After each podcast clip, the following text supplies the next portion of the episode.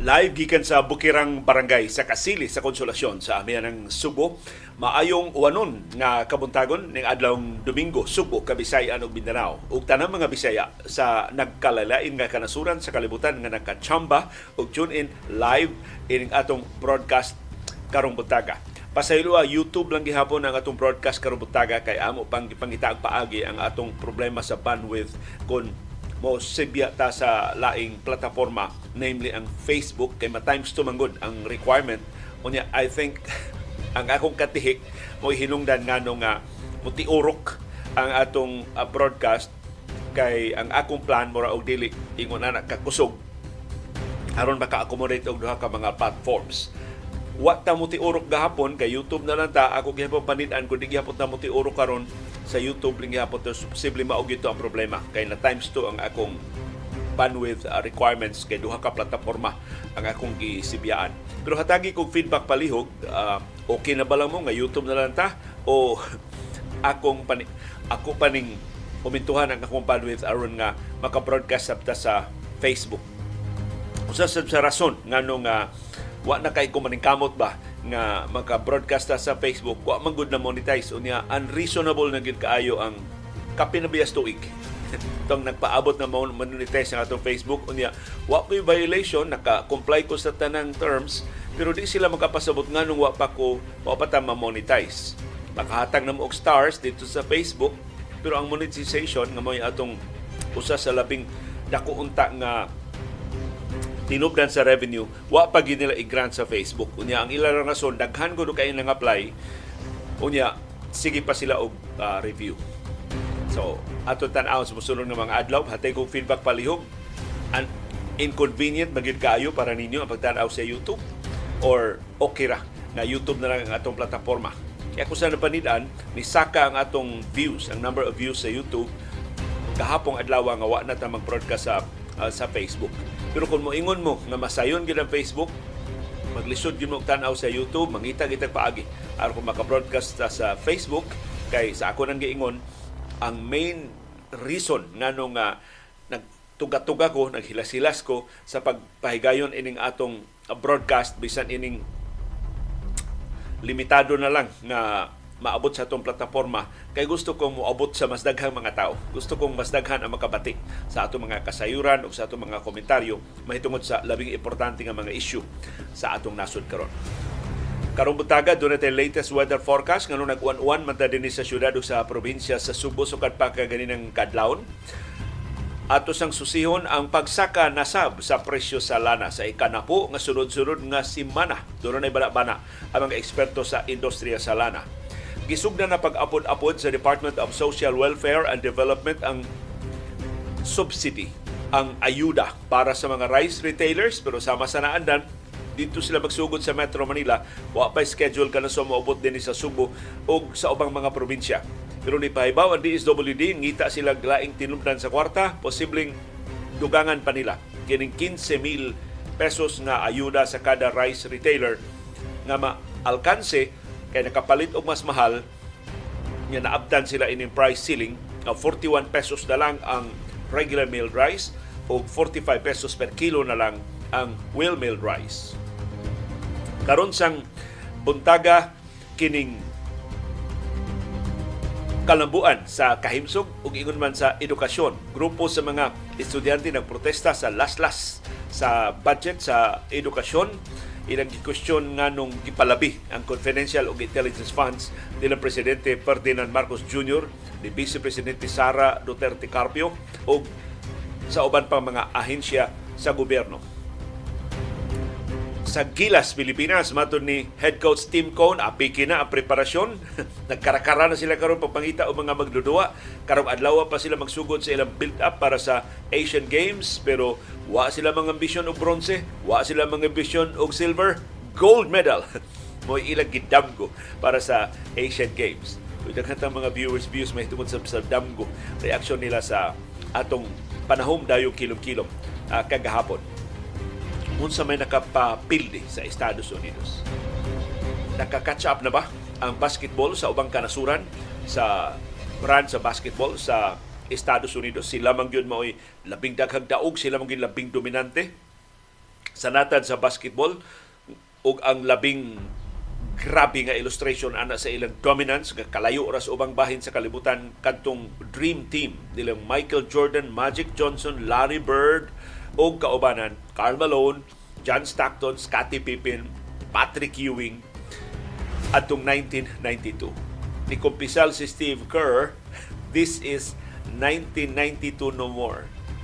Nakaapas na ang ubang kanasuran sa kalibutan pero ang labing dakong bintaha sa ubang kanasuran ang continuity sa ilang mga basketball programs. Maurari ang ilang mga magdudua suna sa daghang katuigan ang Estados Unidos murag Pilipinas mag-instant assembly ta. O, aya pa ta magkarakara og organisar dayon ng pahigayon sa World Cup sa basketball. Ug sa atong kasayuran kinoy ko yan, ni ahensya sa gobyerno nga hilabihang kurakuta. Kung gusto kong mutanaw og ebidensya sa ilang kakurakot ini mong ahensya at tuwa sila atol sa ilang mga Christmas parties, sus grabihan. Ang ang lechon ko kuwang na lang kunong ipatong-patong maglutod-lutod ang litsos lamisa. Wa nay lamisang kabutangan sa ilang mga lechon. Ini maong ahensya sa gobyerno. Perting daghana ko nung buhatag og lechon nga para lang makalusot ang ilang mga transaksyon. Ining maong ahensya sa gobyerno. Ang bad news, ang mga opisyal ini mong ahensya sa gobyerno dinhi sa ato sa Subo na promote o mo nay nagtikaw-tikaw karon dito sa uluhang buhatan. Mas dako pa gyud ang kahigayunan sa pangurakot nga ilang nasugdan dinhi sa ato sa Subo. Paabuta atong kasayuran kinoy ko yan karong adlaw Domingo.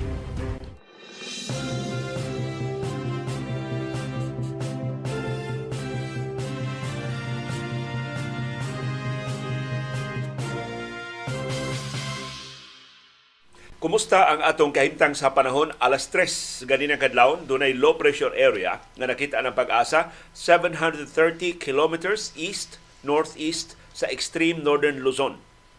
Maura gihapon ni ang nahimutangan sa nangaging nga mga bagyo, wa gihapon ni direktang epekto nato dinhi sa syudad ug sa probinsya sa Subo. Karong adlaw, matod sa forecast sa pag-asa, ang syudad ug ang probinsya sa Subo, ang Bohol, ang Negros Oriental ug ang Sikihor partly cloudy to cloudy ang atong kalangitan. Doon tay patak-patak nga pag-uwan, pagpanugdog o pagpangilat tungod sa southwest monsoon o tungod sa localized thunderstorms. Mausap ni kahimtang sa panahon sa itong silingang mga probinsya sa Leyte, Southern Leyte, Biliran, Samar, Northern Samar, Eastern Samar sa Eastern Visayas. Ingon man sa Western Visayas, apil na sa Bacolod o sa Iloilo. Tibok Mindanao, mausap ni ang kahimtang sa panahon mapaabot karong adlaw ang Metro Manila o ubang bahin sa Luzon. Gawas sa mga lugar nga mas duol ining low pressure area dito sa extreme northern Luzon. Doon ay rainfall advisory nga giluwatan ang pag-asa. Nagkasalamat ni retired pag-asa Vice Director Oscar Tabada. Siya mo napadana to ini mo mga kasayuran. Alas 5 ganinang kadlawon, hinay nga pag-uwan, usahay mo bundak sa mukusog sa bang-uwan ang naka apiktar sa Balamban, sa Kasadpang Subo, Cebu City, Lapu-Lapu City, Cordova, Mandawi City, Liluan, Konsolasyon sa among lungsod, nagsige pang patak-patak nga uwan ng higayuna. Nagsugod ning mga wapay alas 4 sa kadlawon kay nakapatak ko alas 4 sa kadlawon nagsige naman ang uwan. Dili siya kusog pero wa say undang nya makabasa gyud sa palibot. Hinaot dili ni makamugna og Compostela nag-uwan sa karong sa iyong buntag Carmen, Danau City, Asturias, Katmon, Sugod, Tuburan, Tabugon, Borbon, Tabuelan, San Remigio, Bugo City, Daan Bantayan, Midilien, Santa Fe, Bantayan, Madridejos, Poro, Tudela, Pilar, San Francisco, Talisay City, Minglanilla, Toledo City, So gamayng bahin sa Southern Cebu ang naigo Talisay, Minglanilla, pero mostly diri sa Kasadpang Subo o diri sa amihanang Subo. Mo'y apektado ining hinay ngadto sa kusog nga pag uwan. Magpadayon ni sigon sa pag-asa sud sa duha ngadto sa tulo ka oras. So ang ilang forecast alas 5 man, so posible mulungtad ni hangtod karong alas 7 o hangtod pa karong alas 8 sa buntag.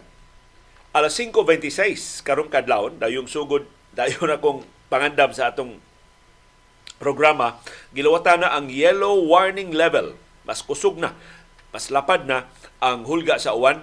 Dinhi sa Subo ang gipaubos sa yellow warning level mao ang Danau City, Carmen, Asturias, Tuburan, Katmon, Sugod, Borbon, Tabugon, Tabuelan, San Remigio, Bugo City, Midilien, Daan Bantayan, Madre de Jos, Bantayan, Santa Fe. So, tuwa dito sa extreme northern Cebu o sa mid-north sa Subo ang gipaubos sa yellow warning level.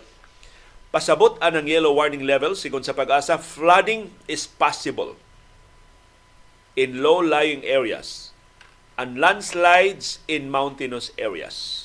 So posible na dunay pagbaha o pagdahili sa yuta bantay-bantay sa inyong kahimtang sa panahon. Palihog ibutan diya sa itong comment box unsay inyong aktual nga kahimtang sa panahon aron atong masumpay ining latest weather forecast sa pag-asa.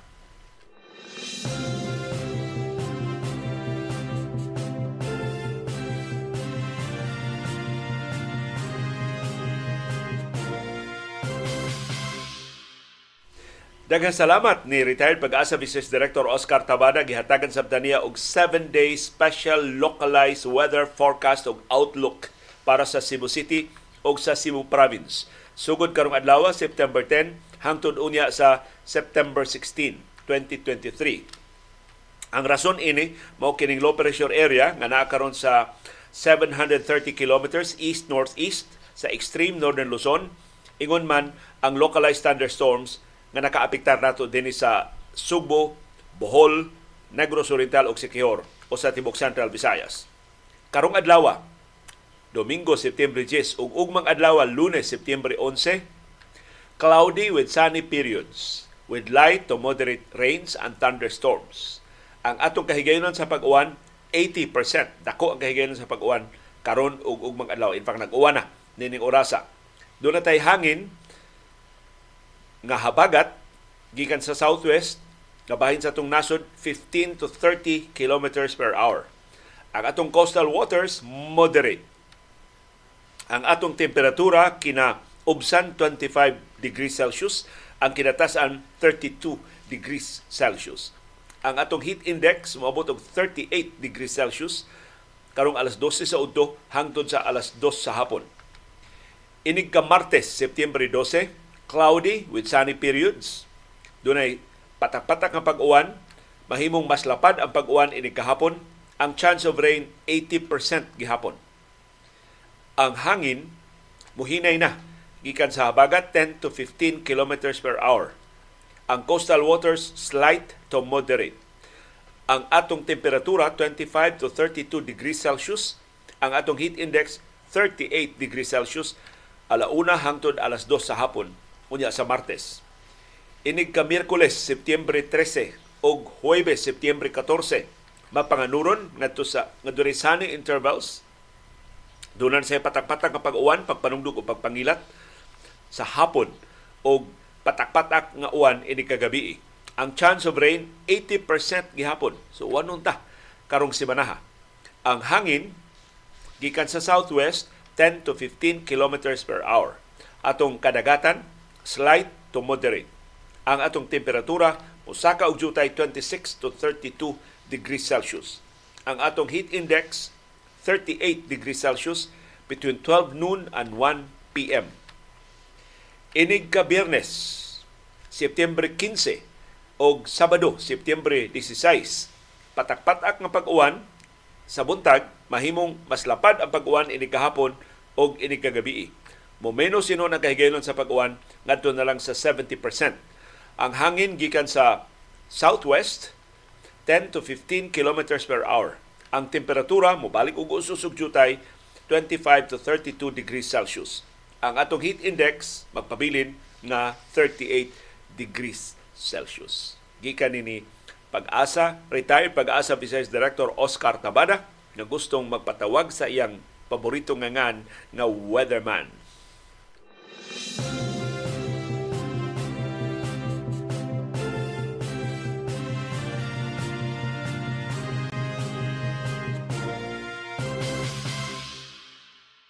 sa ikanapo nga sunod-sunod nga simana mosaka na sab ang presyo sa mga produkto sa lana dinis ato sa Subo ug sa babahin sa Pilipinas. Mauni ang estimates sa mga eksperto sa industriya sa lana. Ang krudo gitakda pasakaan og 30 centavos kada litro ngadto sa 60 centavos kada litro.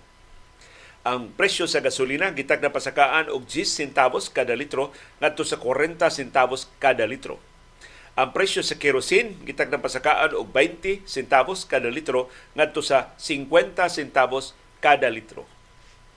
Kaita, dili ni sama kadako sa nangagi mga semana pero saka gihapon ang presyo nevertheless sa mga produkto sa lana. Tungod ni sa gipaabot nga kanihit sa supply sa lana sa merkado sa kalibutan tungod sa lapad dako nga laslas sa produksyon sa Saudi Arabia, sa Russia o sa ubang mga nasod nga sakop sa OPEC Plus. Kini pinalapdan nga Organization of Petroleum Exporting Countries uban siya silang aliado mga nasod nga gipanguluhan sa Russia. Ang bana-bana moabot og 1.3 milyones ka baril, labing menos ang mawa sa inadlaw nga produksyon sa lana sa OPEC Plus tungod sa ilang tinguha nga magpabiling taas ang presyo o magpabiling burot ang ilang mga ginansya. Gikan sa July 11 hangtod sa September 9, sa ato pa, wa ray duha ka buwan. Mao na ni ang total price hikes kining sunod-sunod nga napo kasimana sa krudo sa kerosene, sunod-sunod nga siyam ka semana sa gasolina. Mao, mao ni ang net increases. Ang krudo, 14 pesos o 40 centavos na kada litro. Ang gasolina, 9 pesos o 65 centavos na kada litro. Ang kerosene, 13 centavos o correction, 13 pesos o 74 centavos na kada litro Kini mao kasayuran gikan ni sa Department of Energy pinagi sa kakugi sa among kauban sa ABS-CBN nga si Alvin El Chico. So, ari ka sa atong programa pinagi ni Alvin El Chico makakuha sa labing uwahing nga mga numero sa mga bana-bana o sa aktual nga mga aumento sa presyo sa mga produkto sa lana. Gikan sa tinubdan gyud nga opisyal ang mga kadakuan ang mga analysts sa Department of Energy o sa mga eksperto sa industriya sa lana.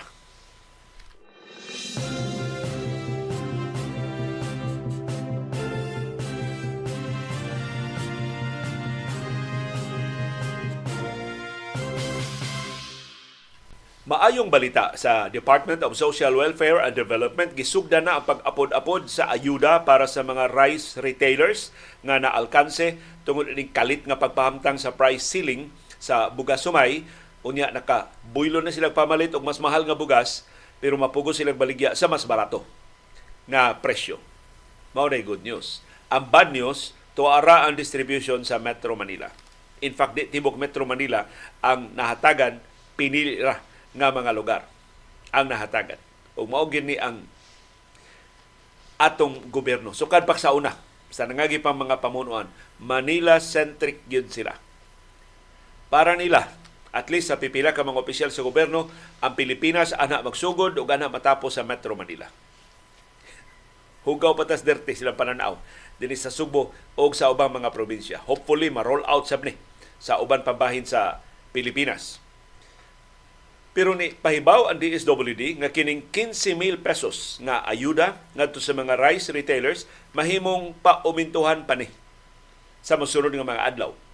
Mato ni Social Welfare Secretary Rex Gatchalian, nananghid na sila sa presidente o nakiglambigit na sila sa Department of Trade and Industry sa pagpangita pa og dugang kwarta para sa financial assistance. Kay kining hinabang karon gihatag ngadto sa mga rice retailers gikan ni sa Department of Social Welfare and Development.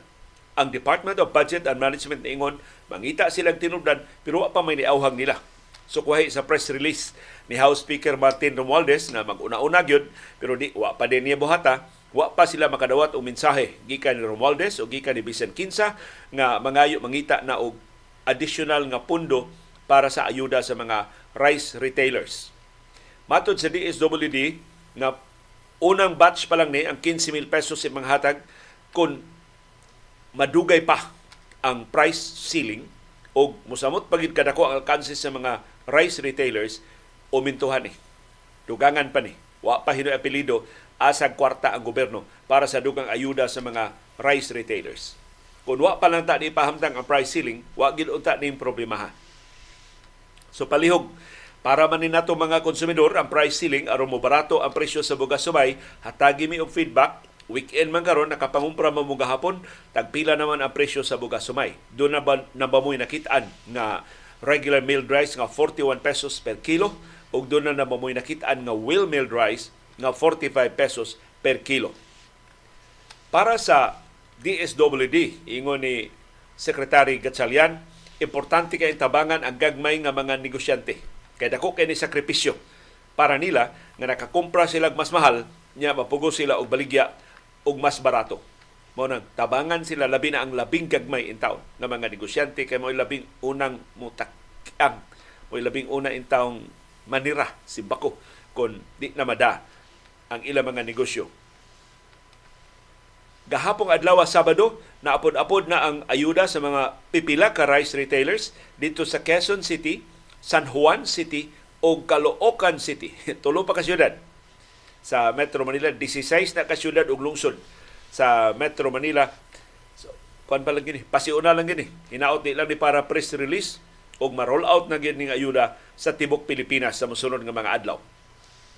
Pipila ka mga rice retailers na reklamo, maalkansi sila og 7,000 pesos kada adlaw. So kung tinuod ni, akan o duha ka adlaw kining ilang ayuda, mawa na dayon. Posible ang usa ka retailer mawad up to 49,000 pesos a week. So sa usa ka semana kuwangon ang ayuda nga gihatag sa gobyerno. Matod sa DTI ilang banamana bulungtad og usa ka buwan kining price ceiling sa bugas sumay. Kay in one month ilang gipaabot mo stabilize na mo balik na pasabot mo us-us na ang presyo sa bugas sumay pero matod sa mga retailers di na sila kaagwanta anang usa ka buwan. Matod sa mga rice retailers kat, kinatas nilang lahutay one week. Ang ayuda sa gobyerno mulungtad lang duha labing daghan tulo ka adlaw lahutay sila usa ka semana. After that matod sa mga negosyante pugson pagani sila. Sa pagtuman sa price ceiling manira na lang sila. Or di na sila mamaligya og regular milled rice o well milled rice. Ang ilang baligya kini na lang mga premium rice, special rice. Kining mas maayong klase sa bugas sumay nga dili subject sa price ceiling nga gipahamtang ni Presidente Ferdinand Marcos Jr. nga 41 pesos per kilo para sa regular milled rice o 45 pesos per kilo para sa well-milled rice. Mao ni resulta. Basta ang lagda gimarkahan og pataka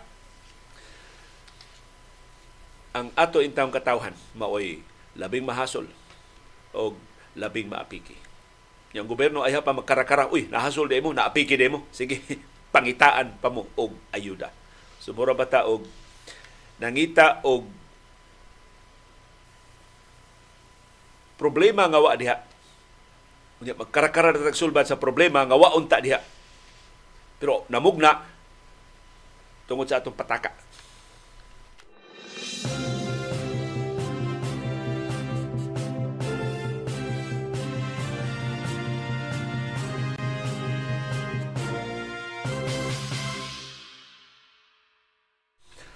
Ang PhilHealth pertindakua pa man gihapon og utang sa mga ospital Kaya natong nasulbad na ni problema sa Philippine Health Insurance Corporation o PhilHealth kay sige sila panghambog nga partindakuan na nagkwarta, partindutan sa ilang pundo, ilan ang palapdan ang ilang mga packages ngadto sa mga sakop sa PhilHealth. Sus ang problema, ang karaang problema, ang perennial nga problema sa PhilHealth kining ilang pagsigi og dribble sa mga claim sa mga ospital. Di dayon nila bayran ilang pangitaag kuti-kuti, ilang pahamtangan og dugang requirements, ilang kalitong usbu, usab ang ilang sistema, ilang dugangan ang listahan sa mga panginahanglan aron lang gid malangan.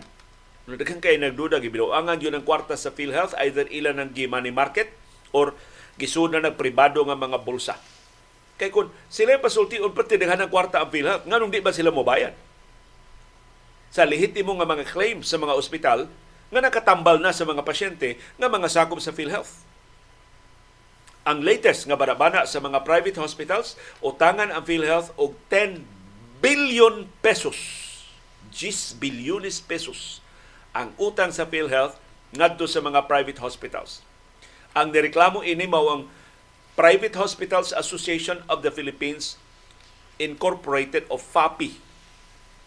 Matod sa FAPI, ang ilang banabana tulong ato sa upat ka buwan. Sa niaging tulong ato sa upat ka buwan, ang PhilHealth utangan sa private hospitals og 10 billion pesos. Ug magpadayon pa ni sa pagtubo. Kay magpadayon man sila pag-atiman sa mga pasyente nga sakop sa PhilHealth. Kada adlaw man dunay pasyente nga sakop sa PhilHealth muadto sa mga ospital ug tambalan sa mga ospital. So in effect ang mga ospital mo ini abante og tam- og kwarta pagtambal sa mga pasyente hoping ma-reimburse sila sa PhilHealth sa tukma nga panahon. Na abta na o pila ka buwan. Ang uban ganing utang diha diabot ng pila ka tuig ang claim sa mga private hospitals. Mapiang yun ang operasyon sa mga private hospitals. Matod sa mga private hospitals, di sila makabalibad sa mga sakop sa PhilHealth kay na may balaod. Nga kung accredited ka sa PhilHealth, obligado ka mudawat sa tanang mga pasyente nga sakop sa PhilHealth. Di sa mahimo nga ilang hikawan og serbisyo ang mga pasyente. Moingon ang mga ospital, di sa kanamo tambalan ron iyo lingkod-lingkod lang sa diha kay wa pa mi mabayri sa PhilHealth. Di na mahimo. Naanaganin na pasyente diha, tambalan nila pasyente, gastuhan nila ang tambal, gasto sila para sa tanang intervention sa pasyente, mo claim sila og reimbursement sa PhilHealth. Kung di sila bayaran sa PhilHealth, ana di mo problema ang ilang cash flow. Ana di mo problema ang ilang panudlanan. Pero kasagaras mga ospital, mukuot na intawon sa ilang savings. Kanang ilang pundo para sa laing katuyuan, para sa mga beneficios mga trabahante, para sa retirement sila mga trabahante, susay ilan lang nilabtan. Aron lang makapadayon ang operasyon sa ospital. Otherwise, manirasab sila. Mura sab silang retailer, rice retailers, although mas taas ng ilang utong. Kay mas dato man eh ang mga tag-iya sa mga ospital kaysa gagmay in town ng mga negosyante o bugas sumay. Gawas pa, niingon ang mga ospital, bisan mahimo nga ilang pasagdang mga matay in town mo grabe ang sakit sa mga pasyente tungod lang sa ilang tungod lang sa utang sa PhilHealth nila. So, sila gyud mo gasto. Bueno, daghan ako na mga ospital nga napugos na lang pangutang sa mga bangko aron in town makapadayon ang ilang operasyon. Pero doon yung mga ospital, wa na kaagwanta, wa na pa-accredit sa PhilHealth. O kung simbako, ang ubang mga ospital di na magpa-accredit sa PhilHealth, limitado na lang in town ang mga ang access sa PhilHealth services o PhilHealth benefits sa ilang mga sakop. Kaya supposedly, tanang ospital magpa-accredit unta sa PhilHealth. O ang mga ospital gusto gid unta magpa-accredit sa PhilHealth kay dako kay sila kita gikan sa mga pasyente nga sakop sa PhilHealth. Pero di lagi itarong og ang reimbursement. Nisaad na sab ang PhilHealth nga ilang bayran ang ilang utang ngadto sa mga ospital. Ni angkon ang PhilHealth ang ilang utang karon 27 billion pesos. Sus. Grabe ha. Sa ato pa ang 10 billion ana private hospitals, 17 billion ana sa mga government hospitals. Kaya sa government hospitals, gidribble sa ang claims sa PhilHealth. Pero ang saad sa PhilHealth, ang ila kunong bayran, high percentage of the 27 billion peso hospital dues within the 90 days. Within 90 days. Sa musunod nga tulo ka buwan, ang ilang bayran, high percentage. So, dili ang tanan. Dako lang kuno nga bahin. Ini 27 bilyones pesos nila nga utang ang ilang bayran. Maglakip ni sa unpaid claims nga nilungtad na og pila ka buwan og pila ka tuig makalibog kaayo nga ang PhilHealth na magsigig panghambog nga dulay bilyon ka pesos na pundo dili makabayad sa claim sa mga ospital. Ang latest nga pangangkon sa PhilHealth, doon na sila 466 billion pesos nga investable funds. So kwarta ni ilang gi-parking kung makakita sila og bagong investment opportunities. Og doon na sila 68.4 billion pesos nga net income so far. Kinatibuk-an nilang kita 68.4 billion pesos. Nga nung sila kabayan silang utang nga 27 billion pesos. Sa among-among ni parigla gini Health. O nag money market gina sila diya, ginegosyo na nila ilang kwarta, gipatubuan na nila og uban nila mga investment schemes niya isakripisyo ang ilang bayranan ngadto sa mga private hospitals. Kakuyaw, may na lang ng mga money market schemes ng tubo mang kwarta. Kung ibutang ni pribadong bulsa, ang bulsa rin mo tubo. Kunya ang kwarta hingpit ng mawa gikan sa panudanan sa PhilHealth. Ang wa mabayri nga mga claims sa PhilHealth mo usa sa labing dakong buslot sa mga operasyon sa mga ospital. Gikan 2019, sukad pa usa ka tuig sa wa pa ang pandemya sa COVID-19 ang pagpaabot sa mga ospital sa bayad sa PhilHealth. Sus, dugaya na. Ito, upat na katuig ang mga ang utang sa PhilHealth na puno-puno na punan na lang. Datadatahan na sila og bayad. Sa nangagi nga mga buwan, on time na no ang bayad sa PhilHealth. So, paspas na. Pero ang nagkaraang mga utang nga nagtipon og wa pa nila atimana. Ang mga bag-o mga claims mo ilang tingali kay nahibaw ang PhilHealth mo atubang sila sa Kongreso pagpanalipod sa ilang budget. So makapanghambong na sila sa Kongreso on time na may honors.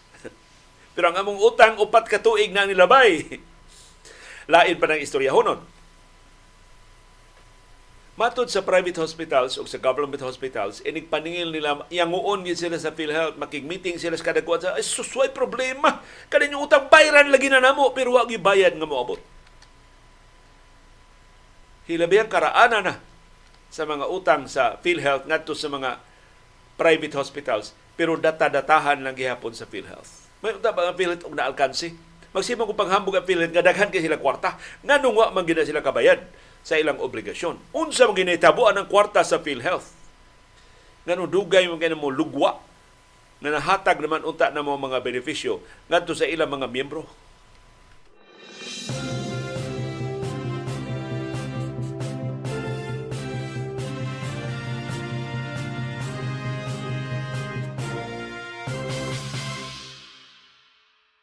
Nagprotesta ang grupo sa mga estudyante dito sa Metro Manila batok sa dako sang laslas sa budget sa edukasyon. Matod sa nagprotesta nga mga estudyante di makiangayon nga masakripisyo ang kalidad sa edukasyon aron lang pagpaburot sa confidential ug intelligence funds nila Presidente Ferdinand Marcos Jr., Vice Presidente Sara Duterte Carpio o sa uban pa mga opisyal sa administrasyon.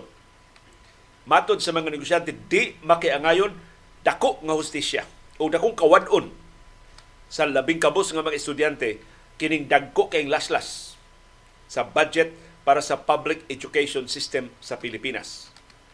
Ang nagprotesta naglakip sa mga estudyante sa University of the Philippines, UP Manila, pamantasan ng lungsod ng Maynila, PLM, De La Salle University, Far Eastern University FEU ug University of the East UE ang ilang protesta dito ipagayon atubangan sa Philippine General Hospital sa Taft Avenue.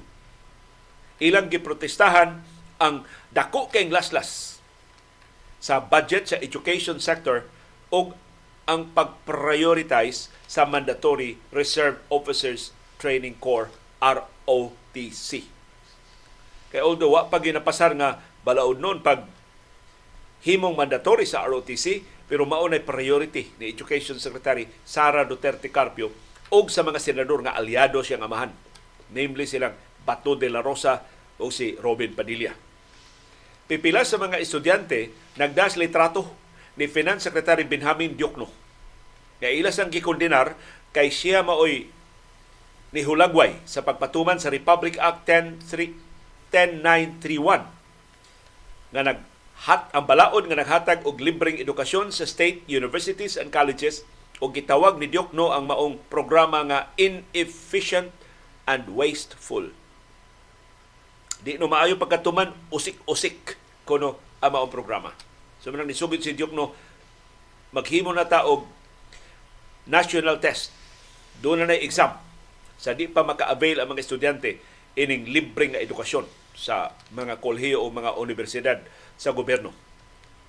Gibana-bana nga 2.9 bilyones pesos ang malaslas sa budget para sa edukasyon unya sa sunod tuig. Kanang 2.9 billion pesos sa UP system lang na. Mas dako pa gyud ang budget sa ubang bahin sa sektor sa edukasyon. Dako ang kuha sa UP ha. 2.9 billion pesos ang mawa sa budget sa UP system.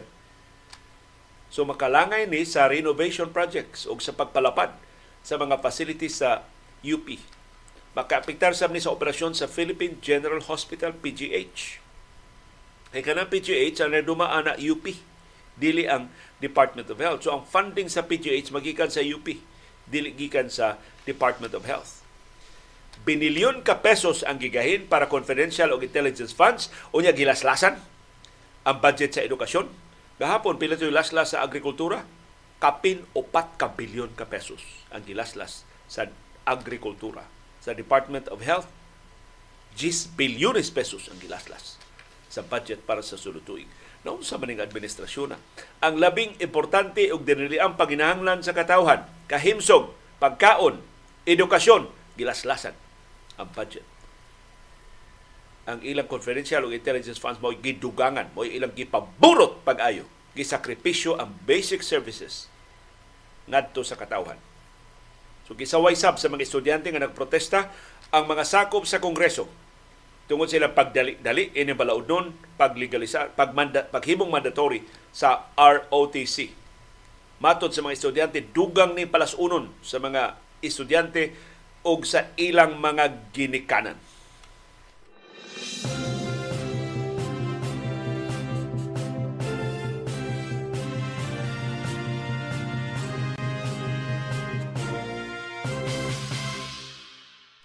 Ni-insister ang Malacanang nga doon sila legal basis sa paghatag ni Presidente Ferdinand Marcos Jr. og 125 million pesos isip confidential fund ngadto sa opisina ni Vice Presidente Sara Duterte Carpio. Gidasunan sila ni Kongresista Stella Kimbo, o ato nakapusta sa Pikas, nga naingon na ay gamay kay linya sa General Appropriations Act sa confidential ug intelligence funds para sa Office of the Vice President. Although itlog, way bisan usa ka dako nga gigahin, pero ingon si Kimbo, na ng line item. Ila lang gipunduhan ang line item. So legal na nasubay ko na sa 1987 Constitution. Pero gisupo siya o nauwaw si Kimbo sa sulti ni kanhi Senate President Franklin Drilon. Ingos Drilon sama ni Kimbo dito sa siya sa debate ining budgeta atong 2021. Kaya ang budget man ni sa 2022. Katong budget sa 2022 hinimo pa to ni kanhi Vice Presidente Leni Robredo. Og si Robredo wa mangayo bisag usa ka dako para sa confidential o intelligence funds. So why budget ang iyang opisina para ini? Pero yung Kimbo na ay gamay kay linya na confidential o intelligence funds. Wa lang butangi og kwarta. Zero lang. So ila lang kunong giponduhan. Pero yung Drilon, wa na why item para confidential o intelligence fund sa Office of the Vice President in 2022 because Robredo did not ask for any amount, for any appropriation. Kinsa mo buanga nga muhatag og kwarta nga wa pangayo ah. Wa mangayo si Robredo. So non-existent ka na mong item. Pero ingon si Kimbo na ah. Sa pikas nga bahin ang Malacanang, doon ay laing basis. Mato ni Executive Secretary Lucas Bersamin, nga by the way, maoy ponente ining desisyon sa Korte Suprema, batok ining maong matanga sa transaksyon. Nagihimo ni anhing Presidente Noynoy Aquino pinag siyang Disbursement Acceleration Program o DAP. Sa panahong Noynoy, doon ay usa ka departamento nga doon ay sobrang kwarta, nya wa magasto ang kwarta, ilang ibalhin ngadto sa departamento nga paspas kay ni patumas proyekto na kuwang ang ilang kwarta para accelerate agbo accelerate ang pagpatuman sa mga programa. Mao to ang Disbursement Acceleration Program o DAP. Pero sigon sa Supreme Court, illegal. O gusto sa mga illegal nga transaksyon nga gi deklarar sa Supreme Court nga unconstitutional sa ito panasupak sa 1987 Constitution mao ang paghatag og pondo para sa non-existing item. Para sa item sa budget nga wa diha nga mao ni ang confidential fund sa Office of the Vice President. Pero sigon ni Bersamin, doon na sila laing basis sa paghatag ni Marcos og kwarta ngadto ni Carpio. Iyang gitumbok ang Special Provision Number 1 sa Contingent Fund sa 2022 General Appropriations Act. So naa ko na kana ko ng Special Provision Number 1 sa Contingent Fund sa Office of the President sa 2022 General Appropriations Act mo ilang gigamit nga basis. So legal o constitutional gid kuno to ang gihimo ni Marcos. Ug busa karong butaga atong suyan paglili. Ang special provision special provision number 1 sa contingent fund sa 2022 General Appropriations Act. Ug mo nito nakitaan 7 bilyones pesos ang gigahin para sa contingent fund. Mao ni ang special provision number 1. The amount of 7 billion pesos appropriated herein shall cover the funding requirements of new or urgent activities or projects. So nasa special provision number 1, unsay gamitan sa contingent fund. Kung mato ni Bersamin, mao na ilang gigamit nganong ang contingent fund ni Marcos ilang gihatag isip confidential funds ni Carpio, ni Vice Presidente Carpio. So number one, na gamitan, funding requirements of new or urgent activities or projects bag-o ba nga proyekto ang confidential funds? Dili, bag-o. In fact, wa diha. Wa ni ma-appeal sa budget.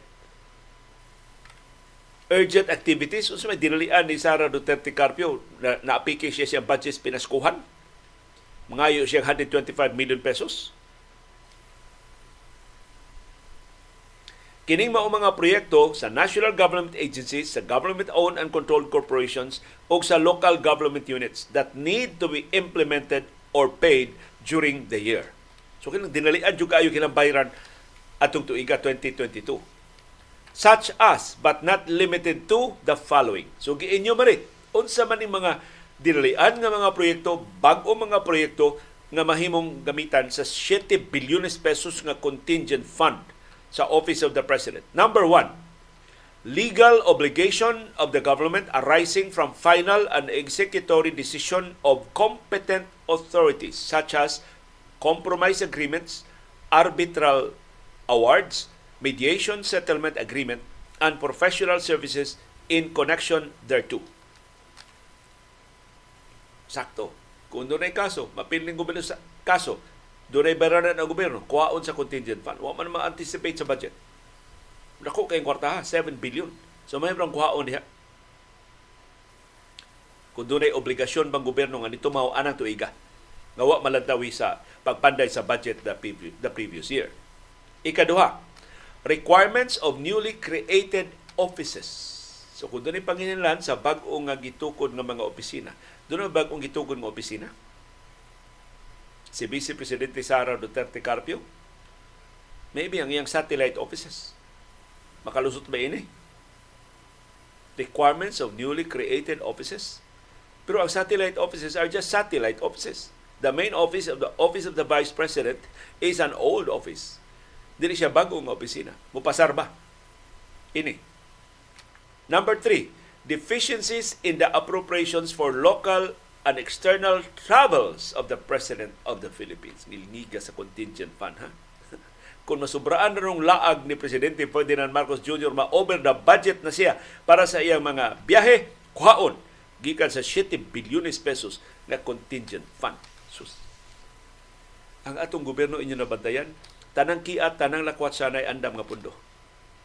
Apiki gani mga uma, mga uma, why budget?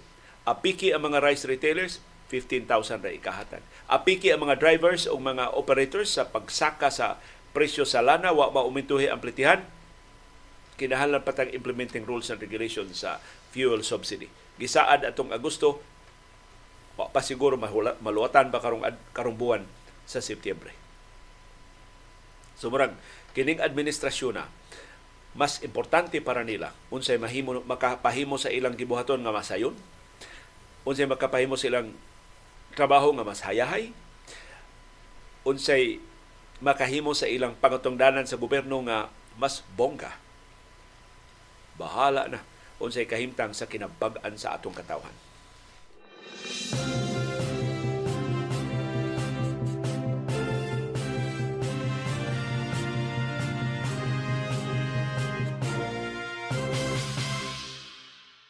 Ni ay pasigarbo ang Philippine National Police. Ug lahi ni pasigarbo sa Subo wa ni technical difficulty. Why sound system gikinahanglan ini.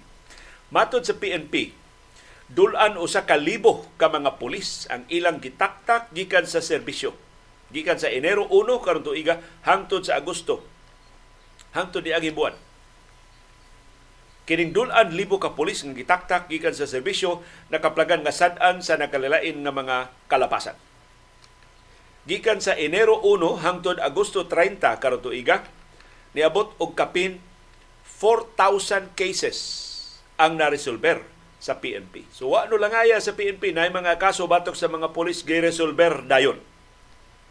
Pero mayoriya sa mga pulis nga gikiha na absulto.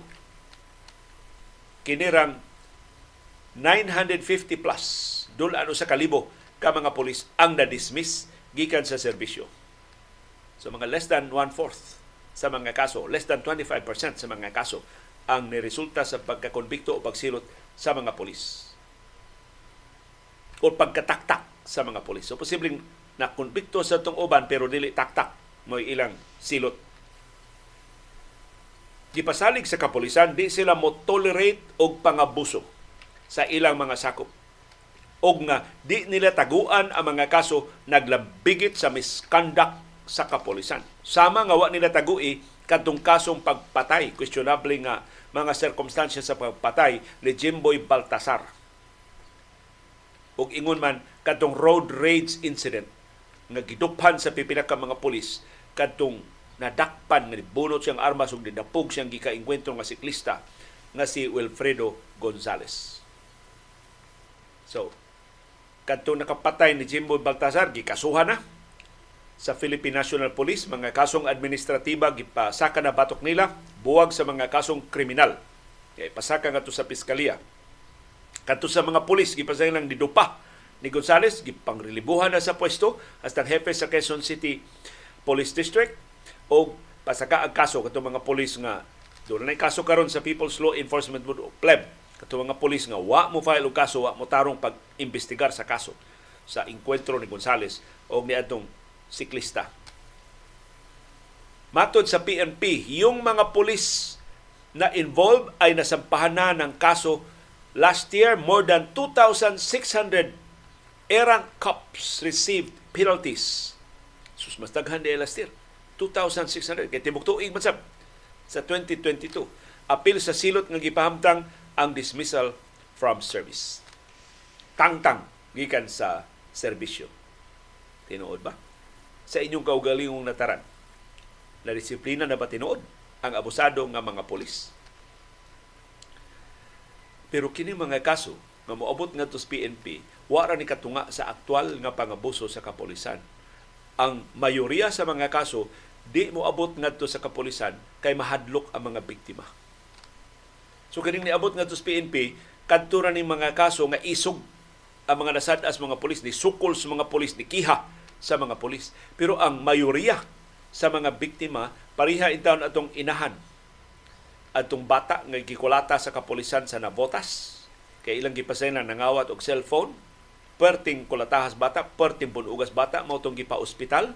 Pero pagawas sa bata sa ospital wa na siya kaila sa mga polis nga nikulata niya. Ang mama ni kalit lang dili ka interesado pagpasaka og kaso batok sa mga pulis. Either naareglo na sila, ihatagan ba sila og kwarta o gipanghudlat sila. Katong siklista na nasad-an ining Wilfredo Willie Gonzales. Katong trabahante sa Korte Suprema kanhi pulis nga bunot siyang armas ug dapog sa siklista. Hantod karon dili mo pasaka og kaso. Kay gihudlat sila nga patyon kung pasaka siya og kaso. Nahadlok siya di lang para siyang kaugalingon kundi para siyang pamilya. Kay nahibaw siya og dunay sukaranan ng iyang kahadlok nga kundumtan siyang pulis. Bisag asa pa siya tago pasangin lang na siyang naigo sa riding in tandem, maanhing siya. Ug way sistema sa hustisya nga makapaningil og hustisya para intaws na bangutan niya nga mga tagtungod. Kana kun dili sad apilon pagluba ang mga sakop sa iyang pamilya. Pagkapait sa sitwasyon sa labing gagmay sa atong katawhan ubos ining dili makiangayon na sistema sa hustisya ining nasura ang nakapatay o kapin 30 mil ka inosenteng kinabuhi sa niaging unom ka tuig atol sa niaging administrasyon nagpabiling gawas nun. Gitubadupahan pa sa mga institusyon nga mo angay mo imbestigar. Mo pasaka og mga kaso batok niya. Pero ang kawatan og mangga waray abti ko sa kaadlaw. Napasakaan dai kaso gibalhog sa prisuhan gipakapinan pa og kulata way dag-anan ang mga gagmay ining nasura.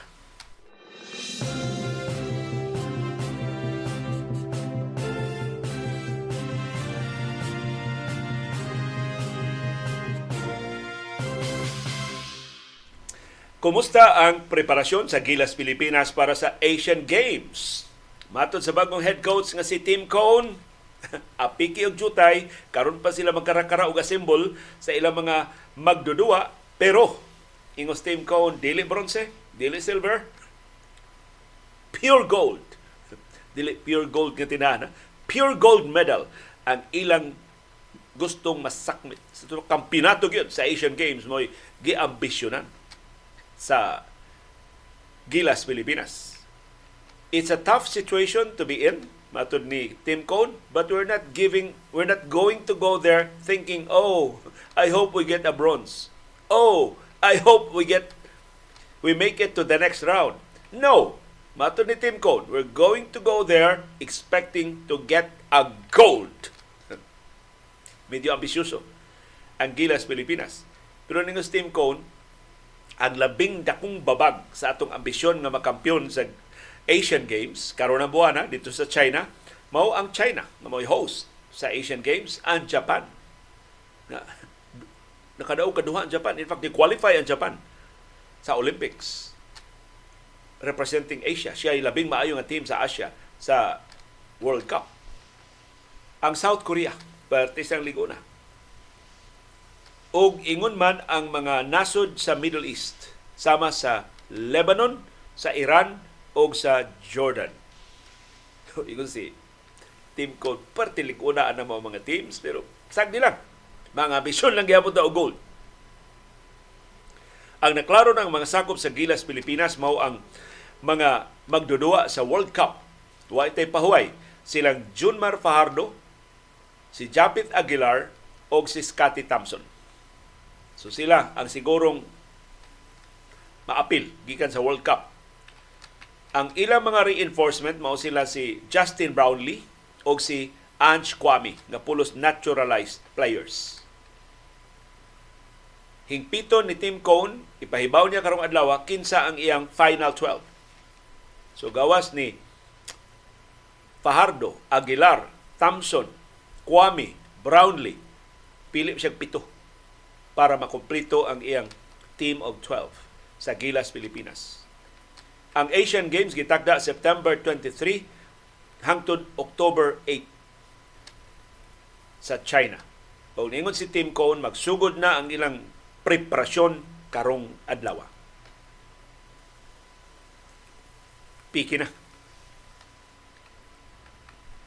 Pero si Team Cone, pamilyar man ng iyang mga magdudua, So, gipaabot mostly taga Hinebra ni ang kuhaon ni Team Cone gawa sa mga promising kay mga magdudua sa San Miguel Beer o sa uban nga mga teams. Kay kumplito man ang suporta sa samahang sa Philippine Basketball Association sa samahang basketball ng Pilipinas. So, practically bisan kinsang magdudua nga i-request ni Team Cone kaya paduon sa Gilas Pilipinas, buhian sa team, buhian sa PBA o paduon para sa Gilas Pilipinas.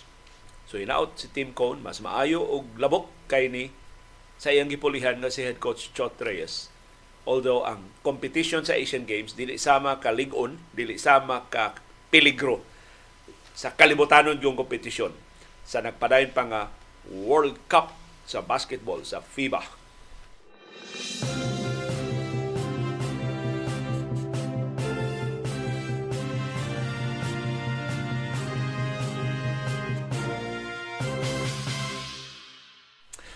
Duli, amot binuang ba ni Sugyuta o seryoso ba intaw ni Sugyuta sa mga nagpakaroon ingnon nga eksperto sa basketball siya nilingon tatong kilas diha pa gipadua nga mga government officials. so giingna unsa utay ikatabang sa mga government officials di man gani nagamao mo dribble labaw na di nakashoot sa bola. Siya tinuod, posible di sila ka-dribble, di sila ka-shoot sa bola, pero maayo kay sila sa steal. so, magamit sila sa steal sa pagpangawas bolas kontra. Ang ako lahas na atong bola ilang kawaton, wa na'y duwaan ang team. Pero gi-insister ni Tim Cone ang iyang pag-uyon nga mo coach siya sa Gilas Pilipinas one shot deal running. Kutob rani sa Asian Games. Di na siya mo iyang giklaro sa samang basketball ng Pilipinas ayaw na ko ninyo gi-extend hangtod ra ko Asian Games. One shot deal running pangita mo palihog og laing coach. In fact, si Tim Conde, gyud ganahan. Assistant biya siya ni Chot Reyes. Nya bro, siya gipuli ni Chot mura ba og nalipay siya ni resign si Chot Reyes. So, di siya supported ni Chot Reyes in the first place. Ngunong mo siya maunong ni Chot Reyes. Pag-resign ni Chot Reyes, ni-resign siya doon siya appeal. Kay team of coaches ba ya? Coaching staff ba ya sila? Ug ni kumpisal si Tim Cone mao iyang gibati. Di siya ganahan nga matudlo isip head coach sa Gilas Pilipinas. Pero dihang gipugos na gid siya nisugot na lang siya mahimong interim coach. So temporaryo lang siya nga coach para lang sa Asian Games. Dili ni long term ang iyang commitment ngadto sa Gilas Pilipinas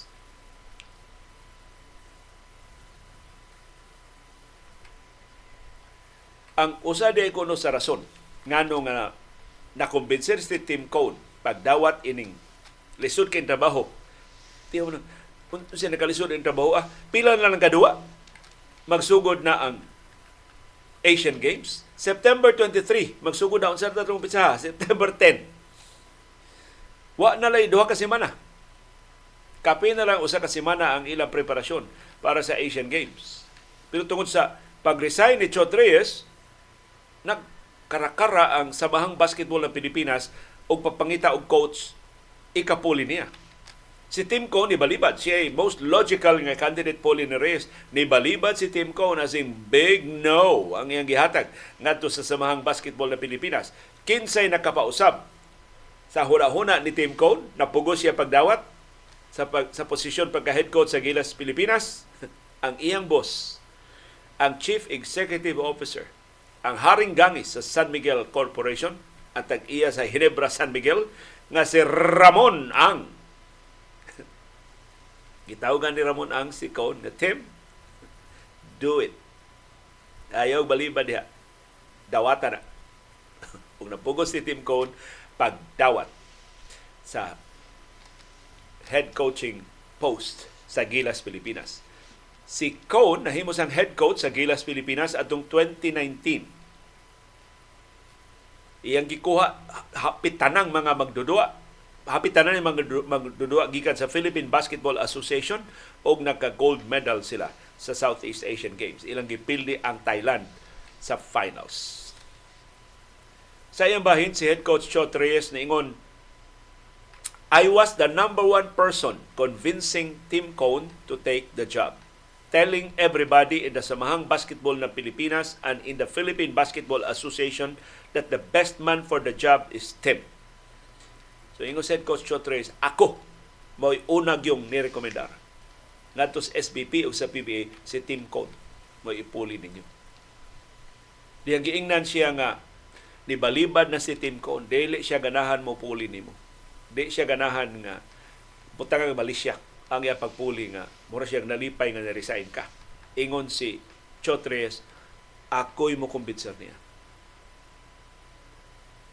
Pero finally, dili si Chotres, kundi si Ramon Ang may nakakumbinser ni Tim Cone. I'm very glad that Tim has relented and changed his mind and accepted it. Lipay ko los Chotres na ang pagbalibad ni Tim Cone iyang padaplin o ni uyon siya Now, I think we put ourselves in good position to really do well in the Asian Games. So, dako kay pagsalig si Chot Reyes nga takos kundi man mas takos pa si Team Code nga makapuli niya. Si Team Code sa iyang bahin ingon sa wa pa siya mo tando ni Ramon Ang, diyang gitawgan siya Ramon Ang, iyang giingnas Ramon Ang, I'll talk to Chot first. Pwede ba magstorya sa aming Chot before ko mo desider? So ingon si Tim Cone, I talked to Chot and he gave me his blessing. I was the one most embarrassed for it. I did not want to follow Chot. Morning, na si Tim Cone ang bagong head coach sa Gilas, Pilipinas. Pero di balalis. Nag-iisip nga si Tim Cone ang labing takos na coach tungod siyang padaghanay og daog.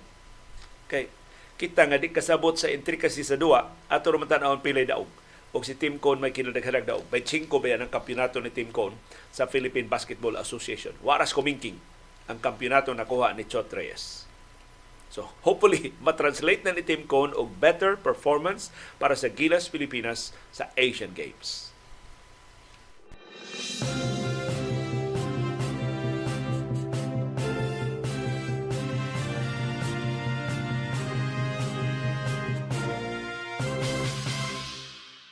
Mauni ang duha ka duwa sa World Cup karong adlaw dinhi sa ato sa Mall of Asia Arena sa Pilipinas. Ang first game US versus Canada para bronze medal. Ni kay ni duwa. Ang duha kasiling nga mga nasod sa North America maoy magsakbang para sa bronze. Alas 4:40 mantingali karong hapon ang sugod sa ilang duwa. Ug mato ni Steve Kerr wa sila madis of course tahugno sila nga napildi sa di na sila makasud sa gold medal match sa World Cup. Pero ingon Steve Kerr nauyunan nila sa mga magdudua win or lose ilang ipakita ang kinakusga nilang duwa karong hapon sa tong oras din sa Pilipinas. Pero lig-on ang Canada. Daghan sa mga magdudua ang Canada murag ang Estados Unidos 12 ng ilang NBA players, ang Canada murag napo o 11 sab sa ilang mga magdudua ang mga taga NBA. So bout ka ini ang mga magdudua sa Estados Unidos ug sa Canada. Ang mudaog makakuha bronze medal, ang mapildi way medalya nga mopauli sa ila. Pero ang main game ug ipaabot alas 8 karong gabi Serbia batok Germany para sa gold medal in Liga. Ini mausangka ang Serbia nakasud sa finals bisag wa ang kinamaayuhan nila nga magdudua. Nagiisip sa mga mo'y kinamaayuhan karon nga magdudua sa tibuok kalibutan. Mas maayo pang LeBron James, mas maayo pang Stephen Curry, si Nikola Jokic. Kasi Nikola Jokic nahago pag-ayo, nakasud na siyang finals, kinahanglan mo pahuway, Wa mo duwa para sa Serbia. Sus imagine ang napas Nikola Jokic sa Serbia. Wa man ganis Nikola Jokic. Niabot silang finals. O ang Germany. Nakaabot sa finals o sila karoy maningkamot pagkuha sa gold medal. O para sa mga purists sa basketball, nindot kay ning hitabua. Na natukas natukas ba ang misteryo na di, di na ang Estados Unidos maoy Pinoy-anan sa labing maayo nga mga basketball player sa kalibutan. Salamat sa influensya sa Estados Unidos, pero nanakod na o karon nalabwa na gani sila sa uban pang kanasuran sa kalibutan. Sa duwa gabi ang Slovenia nitapos sa ilang tuto ka sunod-sunod nga pildi pinagi sa pagdaog batok sa Italia 89-85 sa 2023 FIBA Basketball World Cup. So ang Slovenia ni Luka Doncic mao na ikapito nga luna sa World Cup. Si Luka mo nangu sa ilang kadaugan uban ang 29 points, 10 rebounds ug 8 assists. Sus gabihas mga fans si Luka Doncic, perting lipaya na finally nga nakadaog na si Luka dinhi sa atong kaugaling mo nataran sa Pilipinas. Tungod sa kadaugan ang Slovenia makakabot sa ikapito nga luna mo isama nilang ranking sa katapusang World Cup appearance nila atong 2014. ang mga Italiano sa pikas nga bahin matugpa sa ikawaw nga luna. Improvement na ni sa ilang ikanapo nga luna nga giukupahan sa 2019 World Cup. So si Luka mo isunod ni Austin Reeves. Giranking naman ni ron kinsay mga NBA players nga labing pinangga sa Pilipinas. Si Luka Doncic o dato daghan kay mga fans ni pero pagkakita nila maiking lupad-lupad ngilngig kay abilidad ni Austin Reeves so ana. Si Austin Reeves mo number one, si Luka Doncic number two na lang. Pero mas daghan ang mga bata, bag mga bata din sa Pilipinas gingan nagluka tungod ni Luka Doncic. Ambot, tungod ini mong World Cup, ang mga tao nga mga bata Mudaghan basad ang nganlan og Austin.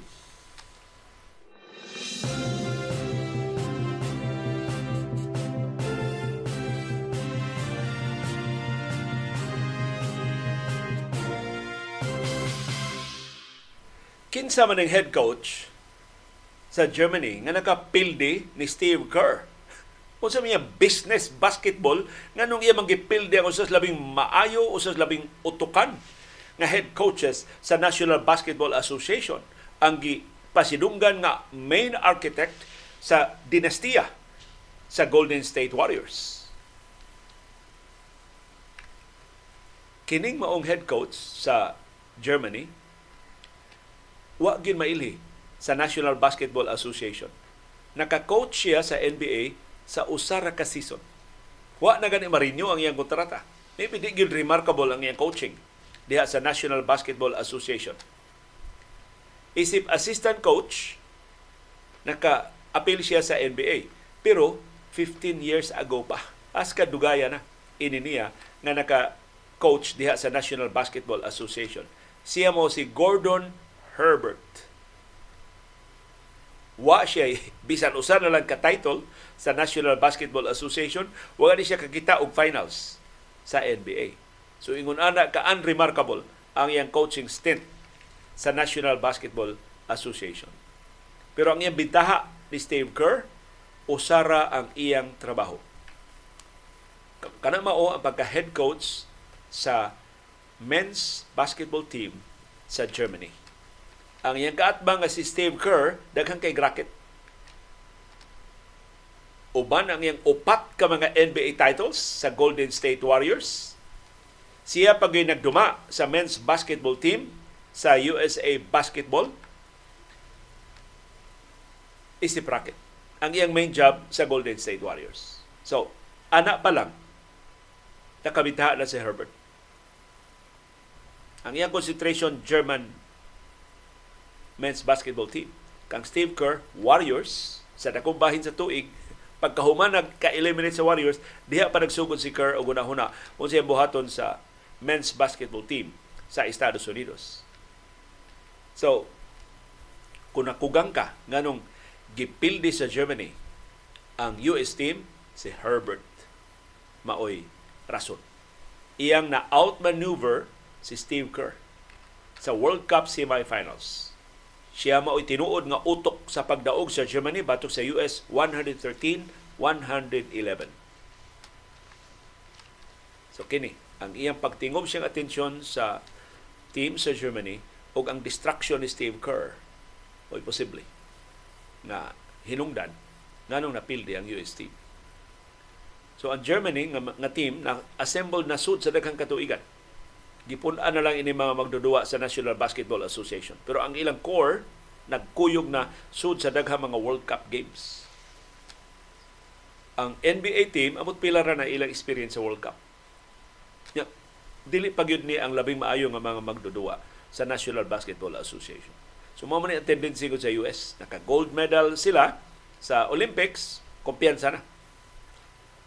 But kung buto na naon, ang ngayon unta mas lingkon ang team nga gi-deploy karong tuiga kay sa katapusang World Cup kay ikapito ra man to sila. Yung ilang head coach niya itong pertingilingiga si Greg Popovich. Murag mo team cone sa National Basketball Association mo kinatas, kinatasan og tenure. Og usas labing daghan og daog. Og ang kinadaghan og daog karon sa NBA, I think si Phil Jackson. May kinadaghan og daog na looping niya ang katong head coach sa Boston Celtics na si Red Auerbach. So, mao ni ang posible na hinungdan ang kalidad sa coaching o ang continuity sa basketball program sa Germany maoy labing dako nilang alas batok ni Steve Kerr o sa instantly assembled na roster sa US team.